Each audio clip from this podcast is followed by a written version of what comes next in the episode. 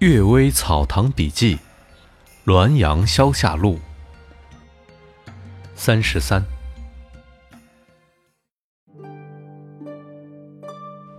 戈壁大蝎虎。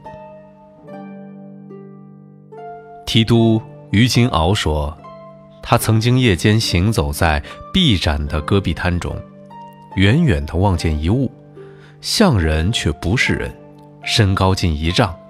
急速地追来，于提督弯弓射中其胸部，他倒下后又爬了起来，射中第二箭，他才趴下不动。就近一看，是一只大蝎虎，它竟能像人似的直立行走，真是怪事啊！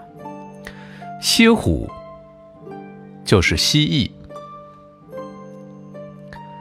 林中黑气，昌吉叛乱的时候。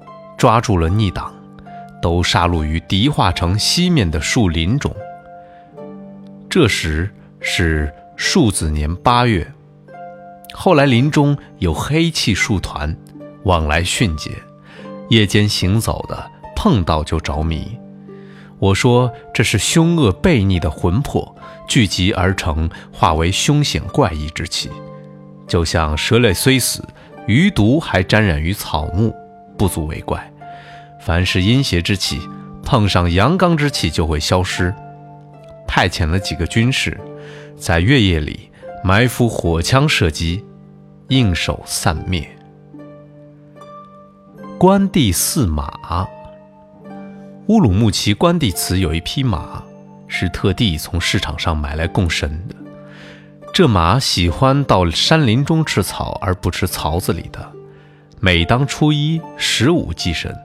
黎明前，马必先回到祠门前，屹立像泥塑一样，每次都站在同一个地方，丝毫不差。遇到小的月份，他也不错过初一、十五这两个日子。祭神完毕，又不知道到哪儿去了。我认为是道士在祭神前把马牵到了祠门外，以故弄玄虚。乾隆三十五年二月初一。我很早了到了关帝祠，真的看见那匹马踏着残雪缓步而来，垂下耳朵站在祠门外，雪上绝对没有人的脚印，这也够奇怪的了。